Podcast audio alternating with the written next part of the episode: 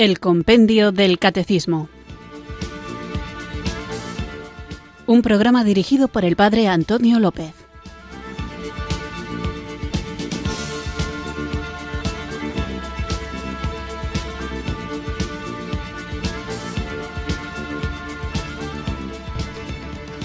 Muy buenas tardes, queridos oyentes de Radio María. Recibido un cariñoso saludo desde Irurzun, en Navarra, quienes sintonizáis una tarde más esta emisora de la Virgen, esta radio que cambia vidas, Radio María, para acudir a nuestra cita diaria con la formación cristiana, con la formación católica. Sabéis que lo que da título a este programa hace también de guion y es el referente que tenemos para ir avanzando día a día en cada una de las preguntas y respuestas que nos ofrece el compendio del catecismo, un librito que espero que ya todos tengáis y que lo tengáis delante junto con la Sagrada Escritura mientras escucháis el programa, porque nuestra fe, nuestra fe católica, esta fe que nos salva, esta fe que nos da vida, no solamente en un sentido trascendente, la vida en el más allá, sino que nos da vida desde ahora, porque debería, espero que así sea, motivar todos nuestros actos, pues esta fe, digo, no es una verdad subjetiva que cada uno puede interpretar de la manera que más le convenga, sino que es una verdad objetiva que Jesucristo nos ha revelado, que ha depositado en su iglesia y que el Espíritu Santo es el que anima, el que da vida, el alma de esta iglesia que nos lleva al conocimiento de la verdad plena. Una verdad que nosotros queremos conocer movidos por el amor, un amor que queremos vivir, que queremos hacer vida. Y esta vida no podemos guardárnosla para nosotros mismos porque el amor de suyo, de natural, es efusivo. Y la efusión del amor a Cristo da como fruto el apostolado, es decir, el encargo, la misión que Jesús hace a todos los bautizados de vivir nuestra dimensión profética, ser la voz del Señor en este mundo. Pero para que esa voz sea la del Señor y no la de nuestros criterios personales, para que esa voz sea la voz de Cristo, para que esa voz sea eco del Evangelio, tenemos que conocer a Cristo, tenemos que conocer el Evangelio y tenemos que conocerlo tal y como nos ha sido revelado, interpretándolo a la luz de la tradición de la Iglesia y del magisterio. Y para conocer esta tradición, para conocer el magisterio, para conocer la palabra de Dios, a la que procuro hacer referencia continuamente en este programa, tenemos el compendio del catecismo. Así que metámonos de lleno en esta apasionante tarea de conocer, vivir, divulgar y defender la verdad de nuestra fe, para lo que espero que sirva este programa. Sabiendo que somos pequeños y débiles, pero confiando en la promesa del Señor que nos ha prometido su Espíritu Santo, en actitud de oración, unidos, invoquemos juntos el don de Dios.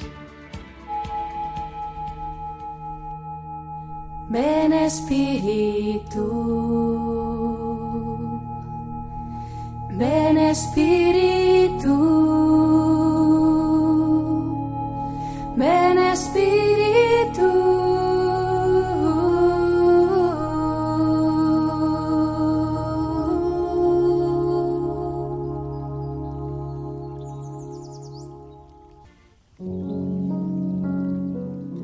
Ven Espíritu Santo. Tú que eres como un viento divino, dame la gracia de superar toda timidez y toda cobardía ante la vida.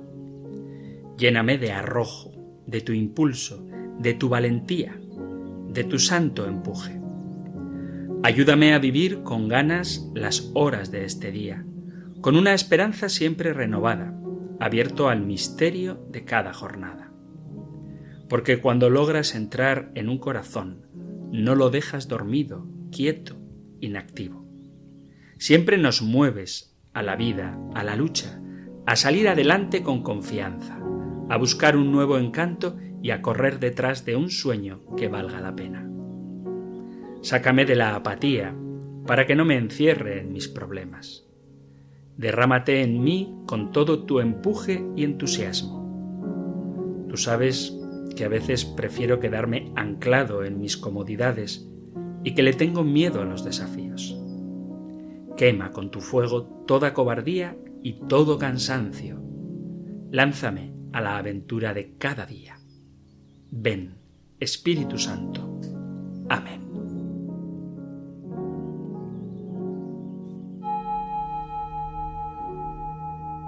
Ven Espíritu, ven Espíritu, ven Espíritu.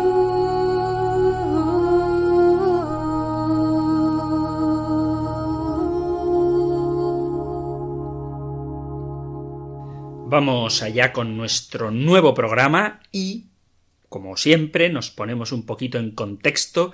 Estamos en el segundo capítulo de la primera parte del compendio del Catecismo a propósito de Creo en Jesucristo, Hijo único de Dios, y estamos en unas preguntas que hacían referencia al reino de Dios. Después de aclarar o de tratar de aclarar en qué consiste el reino de Dios, veíamos como todos los hombres estamos invitados a formar parte del reino de Dios incluido el peor de los pecadores, luego la importancia que tienen los milagros y los signos a la hora de manifestar el reino de Dios y el programa anterior, los programas anteriores, los dedicábamos a la pregunta 109 que plantea qué autoridad confiere Jesús a sus apóstoles en el reino. Veíamos la diferencia entre los discípulos y los apóstoles cuál es la misión del apóstol y de manera especial dedicábamos el último de los programas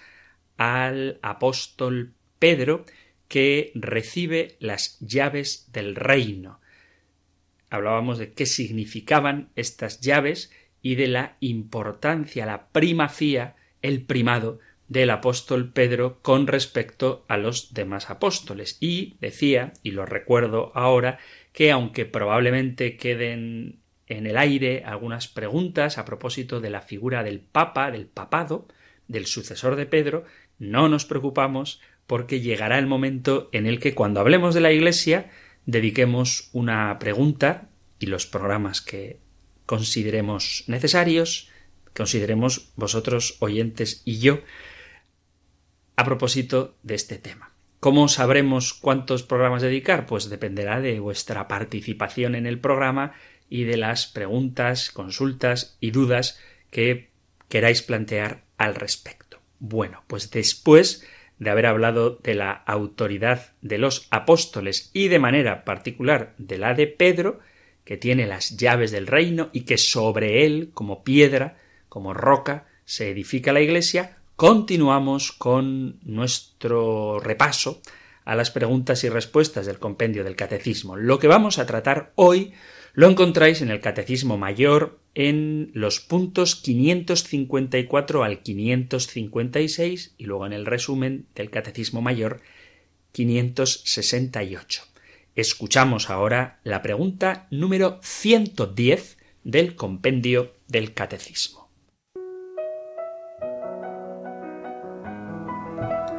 Número 110. ¿Cuál es el significado de la transfiguración? En la transfiguración de Jesús aparece ante todo la Trinidad.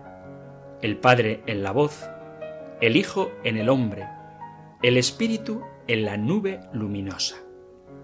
Al evocar junto a Moisés y Elías su partida, Jesús muestra que su gloria pasa a través de la cruz y otorga un anticipo de su resurrección y de su gloriosa venida, que transfigurará este miserable cuerpo nuestro en un cuerpo glorioso como el suyo. Supongo que os dais cuenta cómo el compendio del catecismo, de una manera sutil, nos va llevando por los distintos tiempos litúrgicos y fiestas del Señor.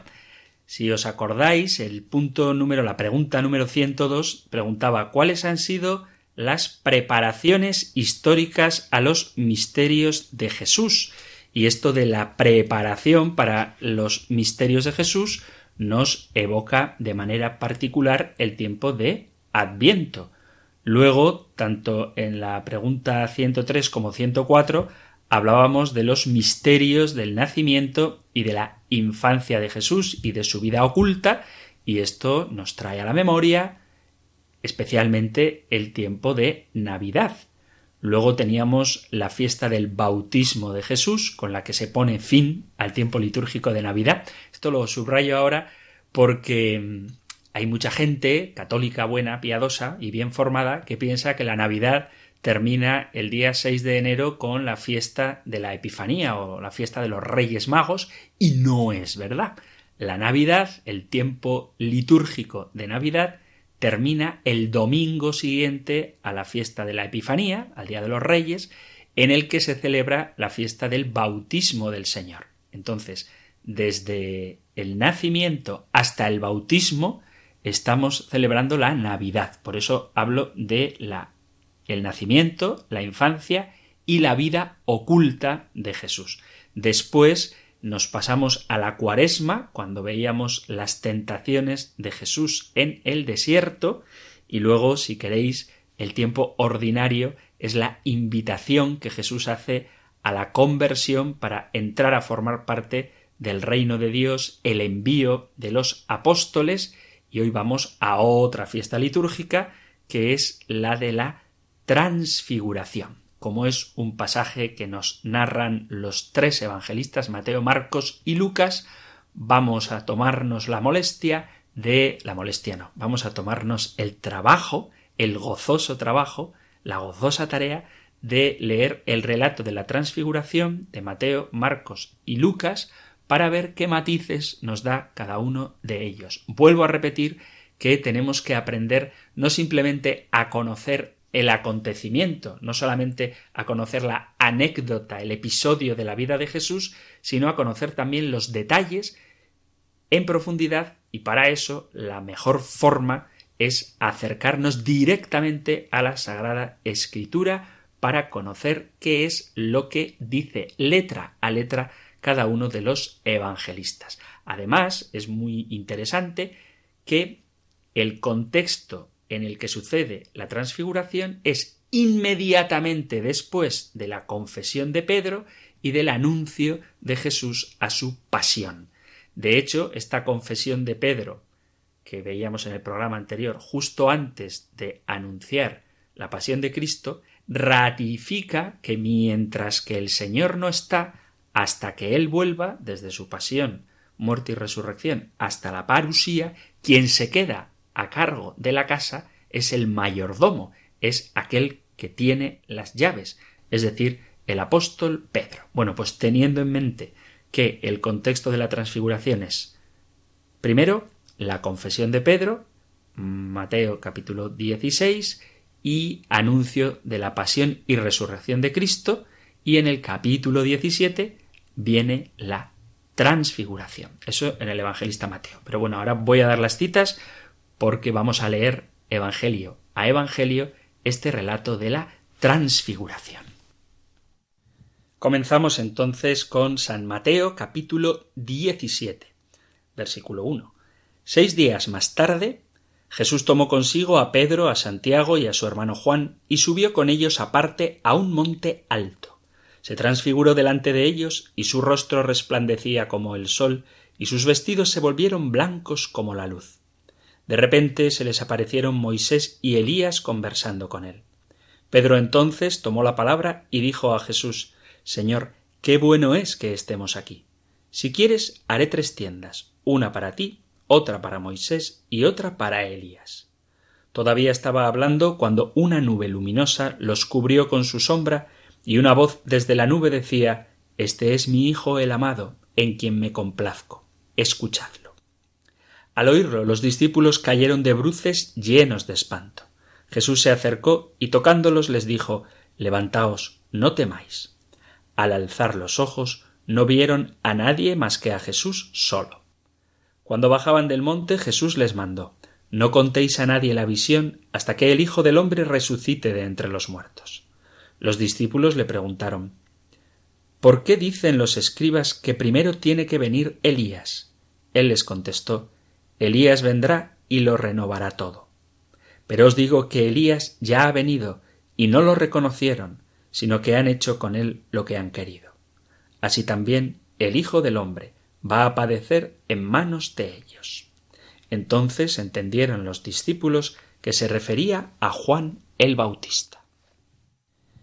Vamos ahora con la versión de San Marcos y vuelvo a repetir que el contexto es después de la confesión de Pedro, también en San Marcos, después de la confesión de Pedro y el anuncio de la muerte y resurrección de Cristo, viene la transfiguración capítulo 9, versículo 2. Voy a leer desde el versículo 1 por algo que me por algo que explicaré ahora que me parece muy importante.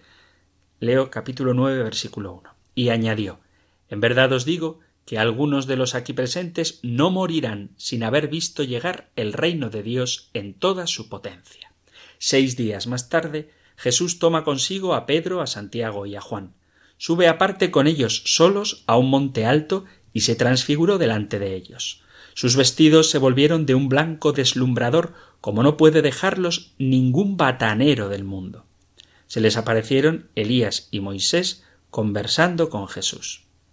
Entonces Pedro tomó la palabra y dijo a Jesús Maestro, qué bueno es que estemos aquí. Vamos a hacer tres tiendas, una para ti, otra para Moisés y otra para Elías. No sabía qué decir, pues estaban asustados. Se formó una nube que los cubrió y salió una voz de la nube. Este es mi Hijo amado, escuchadlo. De pronto, al mirar alrededor, no vieron a nadie más que a Jesús solo con ellos. Cuando bajaban del monte les ordenó que no contasen a nadie lo que habían visto hasta que el Hijo del hombre resucitara de entre los muertos. Esto se les quedó grabado y discutían qué quería decir aquello de resucitar de entre los muertos. Le preguntaron ¿Por qué dicen los escribas que primero tiene que venir Elías? Les contestó él Elías vendrá primero y lo renovará todo. Ahora, ¿por qué está escrito que el Hijo del hombre tiene que padecer mucho y ser despreciado? Os digo que Elías ya ha venido y han hecho con él lo que han querido, como estaba escrito acerca de él. Y vamos también con la versión de Lucas, capítulo 9, igual que en San Marcos, capítulo 9, pero voy a leer un poquito antes de la transfiguración. La transfiguración comienza en el versículo 28, pero os voy a leer desde el versículo 27. Dice, pues en verdad os digo que hay algunos de los aquí presentes que no gustarán la muerte hasta que vean el reino de Dios. Y ahora sigue el versículo 28 propiamente con la transfiguración. Unos ocho días después de estas palabras, tomó a Pedro, a Juan y a Santiago y subió a lo alto del monte para orar. Y mientras oraba, el aspecto de su rostro cambió, sus vestidos brillaban de resplandor.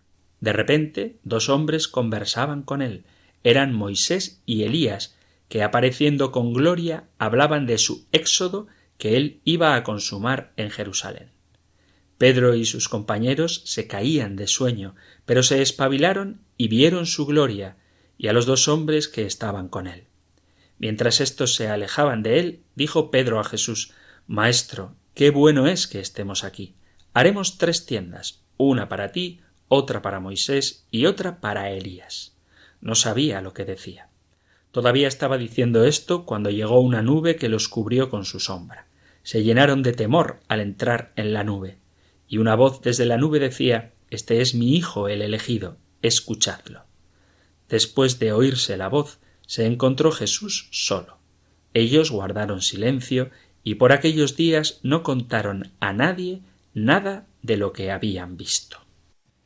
Es un pasaje este que hemos escuchado en las tres versiones de Mateo, Marcos y Lucas, muy importante. De hecho, los tres evangelistas nos lo narran. Alguien podría decir, ¿y si es tan importante, por qué San Juan no cuenta este episodio? Lo cierto es que San Juan no cuenta este episodio porque toda la vida de Cristo está invadida de su gloria. De hecho, el Evangelio de San Juan abunda en este concepto de la gloria. La gloria de Cristo que aparece en los milagros. Por ejemplo, después del de las bodas de Cana, capítulo 2 del Evangelio de San Juan, en el versículo 11 dice: Este fue el primero de los signos que Jesús realizó en Caná de Galilea. Así manifestó su gloria y sus discípulos creyeron en él. O aparece también la gloria cuando pide que quiten la losa de la tumba de su amigo Lázaro. Leo capítulo 11 del Evangelio de San Juan. Dice Dijo Jesús, quitad la losa. Marta, la hermana del muerto, le dijo Señor, ya huele mal porque lleva cuatro días. Jesús le replicó ¿No te he dicho que si crees verás la gloria de Dios? Y sobre todo en el capítulo 17 de San Juan dice, leo desde el versículo primero, así habló Jesús y levantando los ojos al cielo dijo, Padre, ha llegado la hora, glorifica a tu Hijo, para que tu Hijo te glorifique a ti, y por el poder que tú le has dado sobre toda carne, de la vida eterna a todos los que le has dado. Esta es la vida eterna, que te conozcan a ti, único Dios verdadero, y a tu enviado Jesucristo. Yo te he glorificado sobre la tierra, he llevado a cabo la obra que me comendaste. Y ahora, Padre, glorifícame junto a ti con la gloria que yo tenía junto a ti antes que el mundo existiese. En el Evangelio de San Juan aparece una visión de la pasión y de la resurrección unidas como una única realidad. De hecho, San Juan, cuando habla de la cruz de Cristo, habla de glorificar o levantar. Cuando sea levantado el Hijo del Hombre, dice Jesús a Nicodemo y se está refiriendo a la cruz, o cuando habla de glorifica a tu Hijo, etcétera, está expresando que esta glorificación es la que ocurre en la cruz. Y de hecho, en el propio prólogo del Evangelio de San Juan, dice hemos contemplado su gloria, gloria que recibe del Padre como unigénito. Es decir, que en el Evangelio de San Juan el tema de la aparición de Jesús en gloria, que es la transfiguración, está jalonando todo su relato. Decir que Juan narra la glorificación de Cristo en la transfiguración es como decir, sería tan absurdo como decir que Juan no narra la institución de la Eucaristía, cuando tiene el capítulo sexto de su Evangelio, donde habla del discurso del pan de vida. Por eso hay que entender muy bien que aunque no relate explícitamente un acontecimiento, sí que es verdad que en todo su Evangelio hace referencia a él, a este tema de la transfiguración, a este tema de la glorificación. Así que vemos como tanto Mateo, Marcos y Lucas explícitamente como Juan de manera implícita narran este episodio de la transfiguración de Jesús.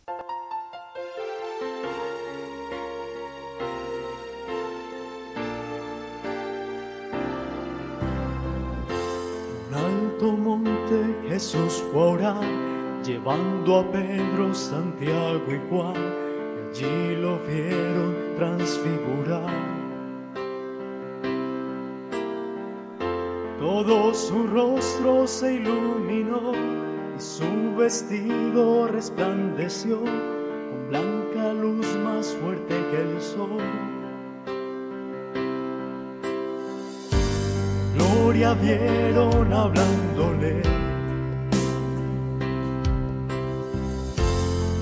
Elías y otro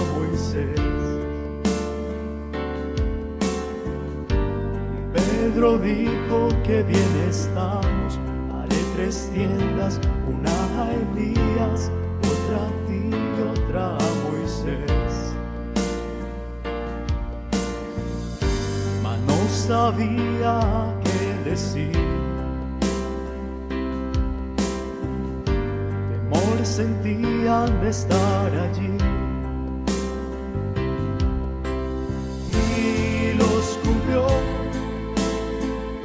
nube en la que se oyó.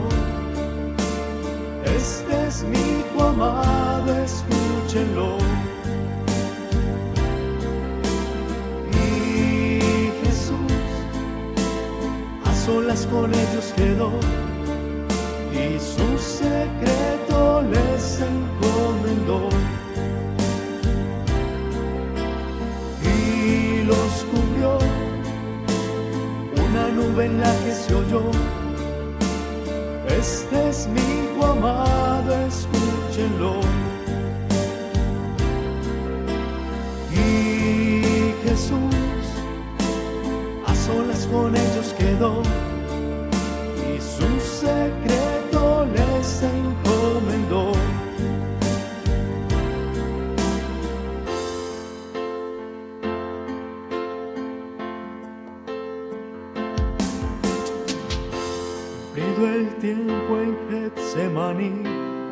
ellos mismos orar allí, mientras con sangre sudan pedir. Si quieres, Padre, aparta de mí el cáliz que me va a consumir, mas beberé si ha dispuesto así. La luz que el mundo a cruz condenó. Vestidos manchó el dolor. con el rostro desfigurado, la nueva alianza nos ha entregado y Dios Padre lo exaltó. Pues si el tabor quieres contemplar, calvario por superar. Y los cubrió una nube en la que se oyó. Este es mi hijo amado, escúchenlo. Y Jesús a solas con ellos quedó su secreto les encomendó. Y los cubrió una nube en la que se oyó. Este es mi hijo amado, escúchenlo. Y Jesús a solas con ellos quedó y su secreto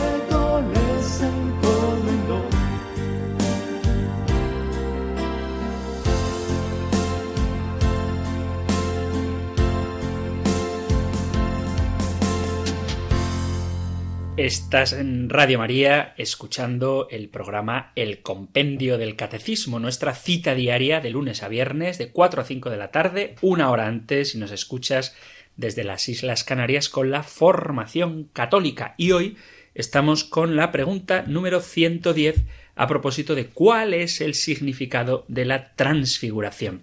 Hemos visto cómo tanto Mateo, Marcos como Lucas nos relatan este texto y lo hemos escuchado para que seamos capaces de distinguir cuáles son los detalles que cada uno de los distintos evangelistas nos da y cómo el contexto es después de la confesión de Pedro, después del anuncio de su pasión, ocurre la transfiguración. Y también hemos visto muy brevemente cómo incluso el evangelista San Juan habla constantemente de la glorificación del Hijo de Dios. Vamos pues ahora a ver cuál es el significado de la transfiguración.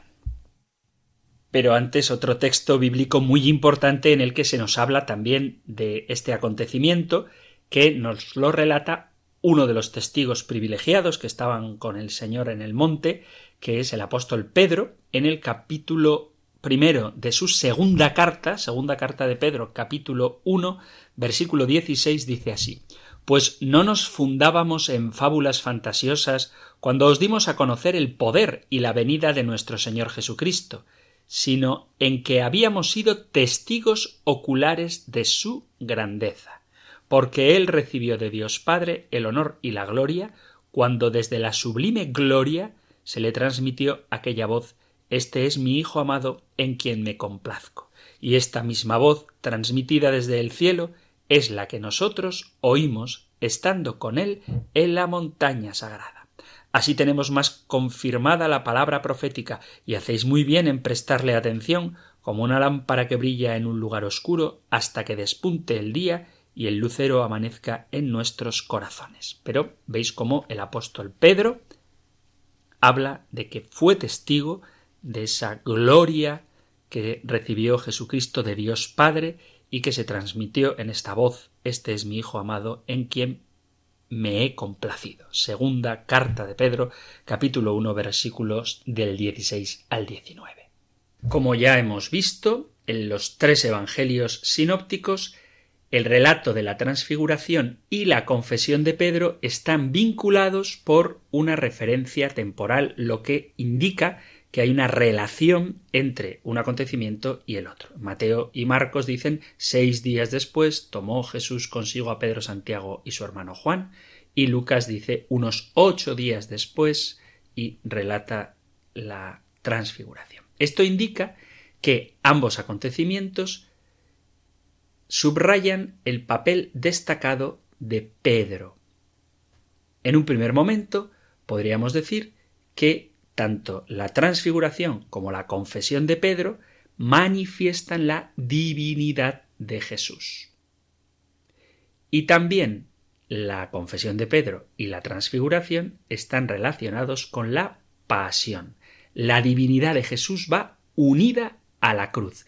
Y solamente cuando relacionamos ambas cosas, la divinidad de Cristo y la pasión, podemos conocer a Jesús realmente. La cruz y la gloria en San Juan, ya lo hemos visto también, es la exaltación de Jesús, y esta exaltación tiene lugar en la cruz. Yendo directamente al relato de la transfiguración, se nos dice que Jesús tomó consigo a Pedro, a Santiago y Juan y se los llevó a un monte alto a solas. ¿Dónde volvemos a encontrar a Pedro, Santiago y Juan a solas con Jesús? En el momento de la angustia de Getsemaní, donde los tres juntos con Cristo están orando en el monte de los olivos. Es una imagen que es una imagen que contrasta con la de la transfiguración, pero están relacionadas entre sí. Y esto tiene también que ver con el capítulo 24 del Éxodo, donde el propio Moisés se lleva consigo a Aarón, Nadab y Abiú, además de a los setenta ancianos de Israel. Esto lo encontréis en el capítulo 24 del Éxodo. De nuevo vemos cómo Jesús está orando, igual que en el Sermón de la Montaña y las noches que el Señor pasaba en oración, el monte indica el lugar de la máxima cercanía con Dios. Aparecen muchos montes en la vida de Jesús, el monte de la tentación, el monte de la predicación, el sermón de la montaña, el sermón del monte, el monte de la oración, el monte de la transfiguración, el monte de la angustia, que sería Getsemaní, el monte de la cruz, y por último el monte de la ascensión, en el que Jesús, haciendo un fuerte contraste con la oferta que le hizo el demonio subido a un monte, manifiesta se me ha dado pleno poder en el cielo y en la tierra. Pero hay otros montes que evoca este de la transfiguración, como es el monte Sinaí, el monte Horeb, el monte Moria, los montes de la revelación del Antiguo Testamento, que son montes de pasión y montes de revelación, y que señalan el monte del templo.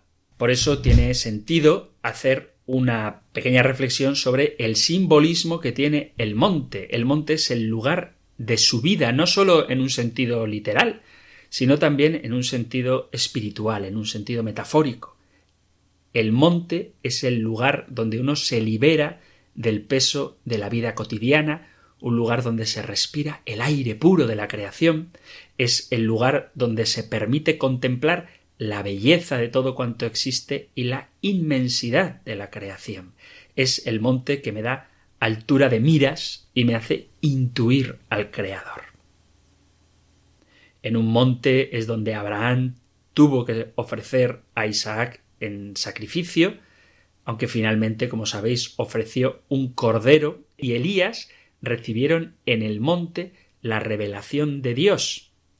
Y ahora están ambos en coloquio, en diálogo con aquel que es la revelación de Dios en persona. San Marcos dice se transfiguró delante de ellos, y sus vestidos se volvieron de un blanco deslumbrador, como no puede dejarlos ningún batanero del mundo. San Mateo dice su rostro resplandecía como el sol y sus vestidos se volvieron blancos como la luz.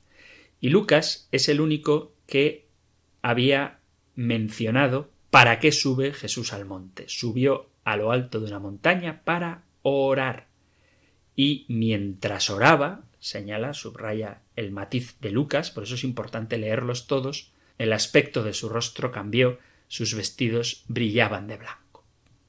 La transfiguración es un acontecimiento de oración. Se ve que lo que sucede está en el contexto del diálogo de Jesús con su Padre, la íntima compenetración de su ser con Dios que se convierte en pura luz, es ser uno con el Padre. Jesucristo mismo es luz de luz, Dios verdadero de Dios verdadero. En ese momento se percibe también por los sentidos lo que Jesús es en lo más íntimo de sí y lo que Pedro trata de decir en su confesión anterior, el de ser Jesús la luz de Dios, el de ser hijo de Dios, Aquí se puede vislumbrar también la referencia al capítulo 34 del Éxodo, cuando relata, versículo 29, que Moisés bajó del monte Sinaí y él no sabía que tenía la cara radiante por haber hablado con el Señor.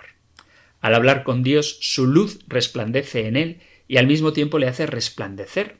Pero en el caso de Moisés es una luz que le llega desde fuera y que le hace brillar a él. Sin embargo, Jesús resplandece desde dentro, no solamente como Moisés recibe la luz, sino que él mismo es la luz. Al mismo tiempo, las vestiduras de Jesús, blancas como la luz durante la transfiguración, hablan de nuestro propio futuro. Los vestidos blancos son expresión de la criatura celestial, de los ángeles y de los elegidos, y así nos lo narra el Apocalipsis donde se habla de que los salvados llevarán vestiduras blancas.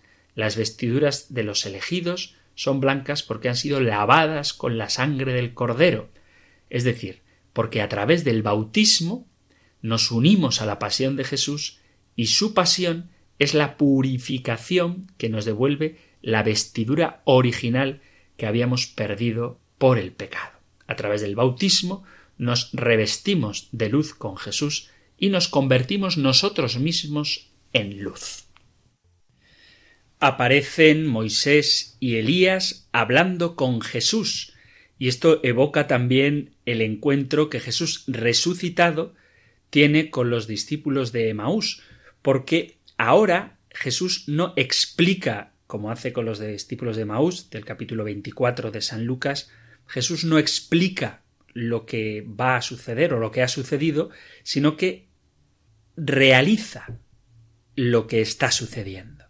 La ley y los profetas hablan con Jesús, hablan de Jesús. Solamente Lucas nos dice cuál es el tema de conversación que tienen. Dice aparecieron con gloria y hablaban de su muerte que iba a consumar en Jerusalén. El tema de conversación es la cruz, pero en sentido más amplio, no simplemente la cruz, sino el éxodo de Jesús que debía cumplirse en Jerusalén. La cruz de Jesús es el éxodo, es un salir de esta vida, atravesar el mar rojo de la pasión y llegar a su gloria. Con ello queda claro que el tema fundamental de la ley y los profetas es la esperanza de Israel, el éxodo definitivo que libera plenamente. Además, el contenido de esta esperanza es el Hijo del hombre que sufre y el siervo de Dios que padeciendo abre la puerta a la novedad y a la libertad. Moisés y Elías se convierten en testigos y testimonios de la pasión. Con Jesús transfigurado hablan de lo que ellos habían dicho en la tierra, que es la pasión de Jesús. Pero mientras hablan de ello, aparece muy claro que esta pasión trae la salvación, que en la cruz de Cristo, que en su pasión, está la gloria de Dios, y que ese dolor se transforma en luz, en libertad y en alegría.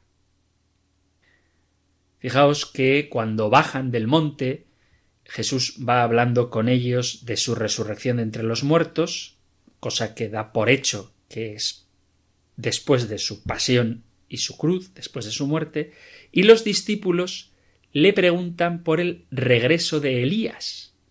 Jesús dice Elías vendrá primero y lo restablecerá todo. Pero ¿por qué está escrito que el Hijo del hombre tiene que padecer mucho y ser despreciado? Os digo que Elías ya ha venido y han hecho con él lo que han querido como estaba escrito de él.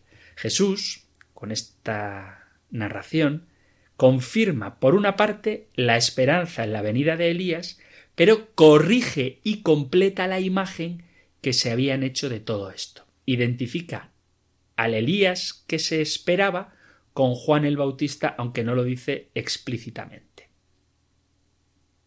Con Juan Bautista ya ha venido Elías.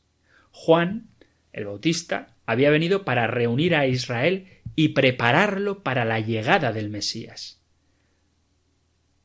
Pero si el Mesías mismo es el Hijo del hombre que padece y sólo así abre el camino hacia la salvación, entonces también la actividad preparatoria de Elías debe estar de algún modo bajo el signo de la pasión. Por eso dice han hecho con él lo que han querido como estaba escrito. Jesús recuerda, por un lado, el destino de Juan el Bautista, su martirio, pero con la referencia a la escritura hace alusión a las tradiciones existentes que predecían el martirio de Elías. Elías era considerado como el único que se había librado del martirio durante la persecución, pero a su regreso también él debe sufrir la muerte a su regreso en la figura de Juan Bautista. De este modo, la esperanza de la salvación y la pasión están asociadas entre sí, dando una imagen de la redención que se ajusta a la escritura, pero que aporta una novedad revolucionaria respecto a las esperanzas que el pueblo tenía. Con Cristo que padece, la escritura debe ser releída continuamente. Siempre tenemos que dejar que el Señor nos introduzca de nuevo en su conversación con Moisés y Elías para aprender continuamente a comprender la Escritura a partir de Jesucristo resucitado. Luego aparece el temor de los discípulos, de los apóstoles que le acompañan, que están impresionados por la aparición, y el temor de Dios se apodera de ellos como ocurre siempre que Dios está cerca. Cuando uno ve su propia miseria, queda casi paralizado de miedo. Dice, estaban asustados, San Marcos. Y entonces toma Pedro la palabra, que no sabe lo que dice, y expresa qué bien se está aquí. Vamos a hacer tres chozas, tres tiendas, una para ti, otra para Moisés y otra para Elías. ¿Qué significan estas palabras? Para comprenderlo bien tendríamos que remitirnos al Antiguo Testamento, al capítulo 33 del Éxodo, donde se habla de que Moisés montó fuera del campamento la tienda del encuentro sobre la que luego descendió la columna de nube. Allí el Señor y Moisés hablaron cara a cara como habla un hombre con su amigo, dice el texto. Por tanto, Pedro querría aquí dar un carácter estable al acontecimiento de la aparición levantando también el tiendas del encuentro. Esto queda más claro todavía cuando después desciende la columna de nube. Entonces lo de las tres tiendas, que tiene muchas interpretaciones, leído a la luz del Antiguo Testamento, significa vamos a hacer un lugar donde poder encontrarnos siempre con el Señor. La nube sagrada es el signo de la presencia de Dios mismo. Y la nube sobre la tienda del encuentro indicaba la presencia de Dios. Jesús es la tienda sagrada sobre la que está la nube de la presencia de Dios y desde la cual cubre ahora con su sombra a todos los demás.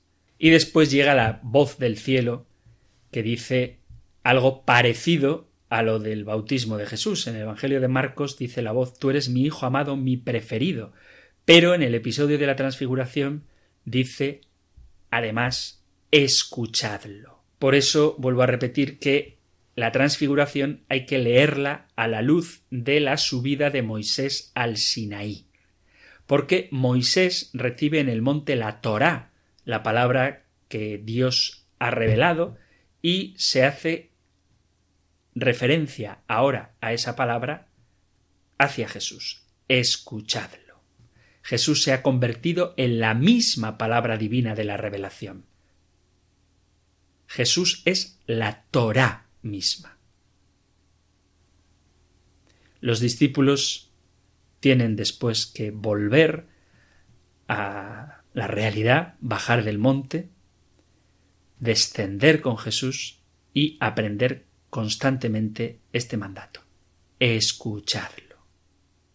Para comprender bien el sentido de la transfiguración hay que leer algunos versículos antes. Sabéis que cuando he relatado, cuando he leído los pasajes del Evangelio, en vez de limitarme a la transfiguración, me he ido un poquito antes porque dice Jesús, os aseguro que algunos de los aquí presentes no morirán hasta que vean venir con poder el reino de Dios. Y hay quien hace una interpretación de esto un tanto, no sé cómo decirlo, apocalíptica en el sentido no bíblico, como si Jesús estuviera diciendo que el fin del mundo iba a llegar enseguida. Y no es verdad. Jesús, cuando dice que no morirán hasta que vean venir con poder el reino de Dios, está refiriéndose precisamente a su transfiguración, no al pasaje de la parusía o a la irrupción definitiva del reino de Dios, sino al hecho de que algunos de los presentes, en concreto Pedro, Santiago y Juan, iban a ser testigos de la gloria de el Señor en la transfiguración. Por eso estas palabras, como todo, hay que leerlo en su contexto. Y en el contexto indican que a lo que se refiere Jesús es el acontecimiento que van a vivir los que son testigos de la gloria de Jesucristo manifestada en la transfiguración donde la nube sagrada cubre el monte, donde la verdadera tienda del encuentro ya no es un lugar específico, sino que es la propia persona de Jesucristo y donde se ve el poder del reino que llega en la persona de Cristo. Por eso, en la transfiguración se expresa todo lo que Cristo es con respecto a su divinidad y todo lo que Cristo es con respecto a que su persona es la plenitud del poder, la fuerza del reino de Dios. Queridos amigos, queridos oyentes, vamos a llegar al final del programa, pero no quiero terminar sin escucharos. Así que muy rápidamente os recuerdo que si queréis intervenir en directo en el programa de manera breve, por favor, porque queda muy poquito tiempo, 91005 9419 91005 9419. Si preferís dejar el mensaje en WhatsApp podéis hacerlo en el 668 594 383 668 594-383 o en compendio arroba radiomaria.es. Ahí las 24 horas del día. Pero si queréis participar ahora en directo llamando, podéis hacerlo en el 910059419 para hacer vuestras preguntas, vuestros testimonios, cualquier cosa que queráis compartir. 910059419 91 005 94 19. Aquí os espero.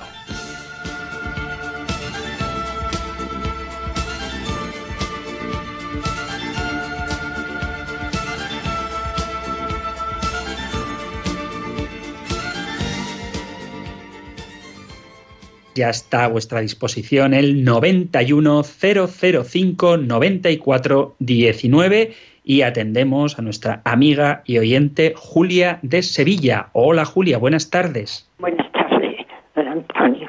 Pero usted siempre me ha llamado, he tenido la curiosidad de saber la suerte de, de Moisés, porque en el, en el Éxodo se sabe, dice, se sabe dónde está la tumba de Abraham, de su esposa Sara, pero de Moisés, pues esta, esta es la hora, la hora que no se sabe nada de, de lo que ha pasado con, con Moisés.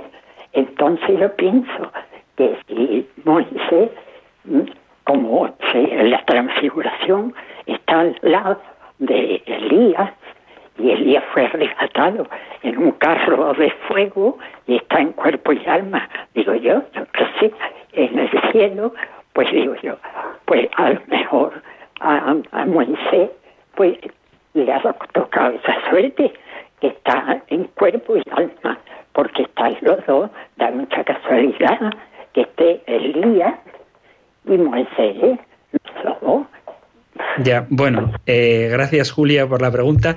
No, no podemos decir que Moisés esté en cuerpo y alma en el cielo.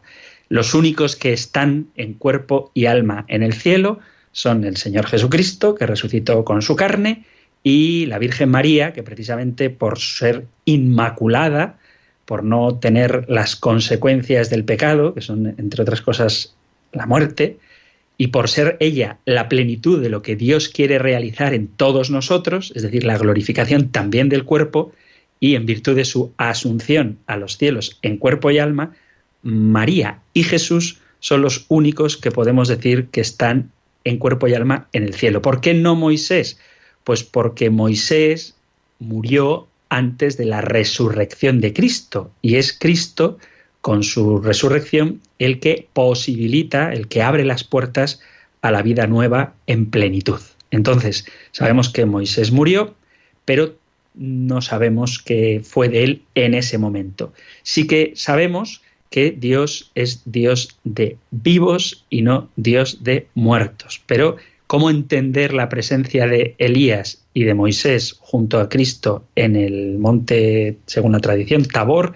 yo personalmente no lo atribuiría a una resurrección de la carne de Moisés en ese momento, porque hasta el final de los tiempos, vuelvo a repetir, salvo María y el propio Jesús, nuestros cuerpos aguardan en la tumba a encontrarse con el alma en la resurrección final. Esto es lo que yo te diría, sé que no es una respuesta así concreta, pero sí que te digo lo que creo que no es. Moisés no está resucitado en su cuerpo, como tampoco lo está Elías, como sin embargo sí que lo está la Virgen María y desde luego el propio Señor Jesús. Así que muchas gracias por tu intervención. La respuesta es rápida porque queda poco tiempo, el justo, para atender a Amalia de Granada. Hola Amalia, buenas tardes. Buenas tardes, que lo llamo para felicitarlo porque me encanta oírlo. Muchísimas gracias. Bendito sea Dios. Pues sí. El Señor nos bendiga. Pues muy bien, pues me alegro de que este programa sirva a los oyentes y bendito sea el Señor, que así sea. Y gracias por ser fieles, sobre todo, no porque nos agrade o no, que ojalá que agrade y yo haré lo posible para que el programa sea ameno y formativo, sino sobre todo porque nos acerca a aquello que debemos conocer para vivir, compartir y cuando corresponda, que corresponde muy a menudo, defender nuestra fe. Bueno, pues gracias a los oyentes por estas llamadas. Sé que quedan muchas consultas en el aire, pero como anuncié hace poco, intentaré dedicar un día a la semana exclusivamente a vuestra participación. Así que no os desaniméis los que llamáis o los que escribís por WhatsApp o por correo electrónico, porque al menos un día a la semana tendremos toda la hora para vosotros. Vamos a terminar pues nuestro programa y lo hacemos con la bendición que precisamente Moisés dio a Aarón y a sus hijos para que con ella bendijeran a los hijos de Israel y que encontráis en el capítulo sexto del libro de los números a partir del versículo 24. El Señor te bendiga y te proteja, el Señor ilumine su rostro sobre ti y te conceda su favor, el Señor te muestre su rostro y te conceda la paz. Muchísimas gracias por estar ahí, gracias por escuchar el programa, el compendio del catecismo y si queréis volveremos a encontrarnos en una próxima edición. Un fuerte abrazo.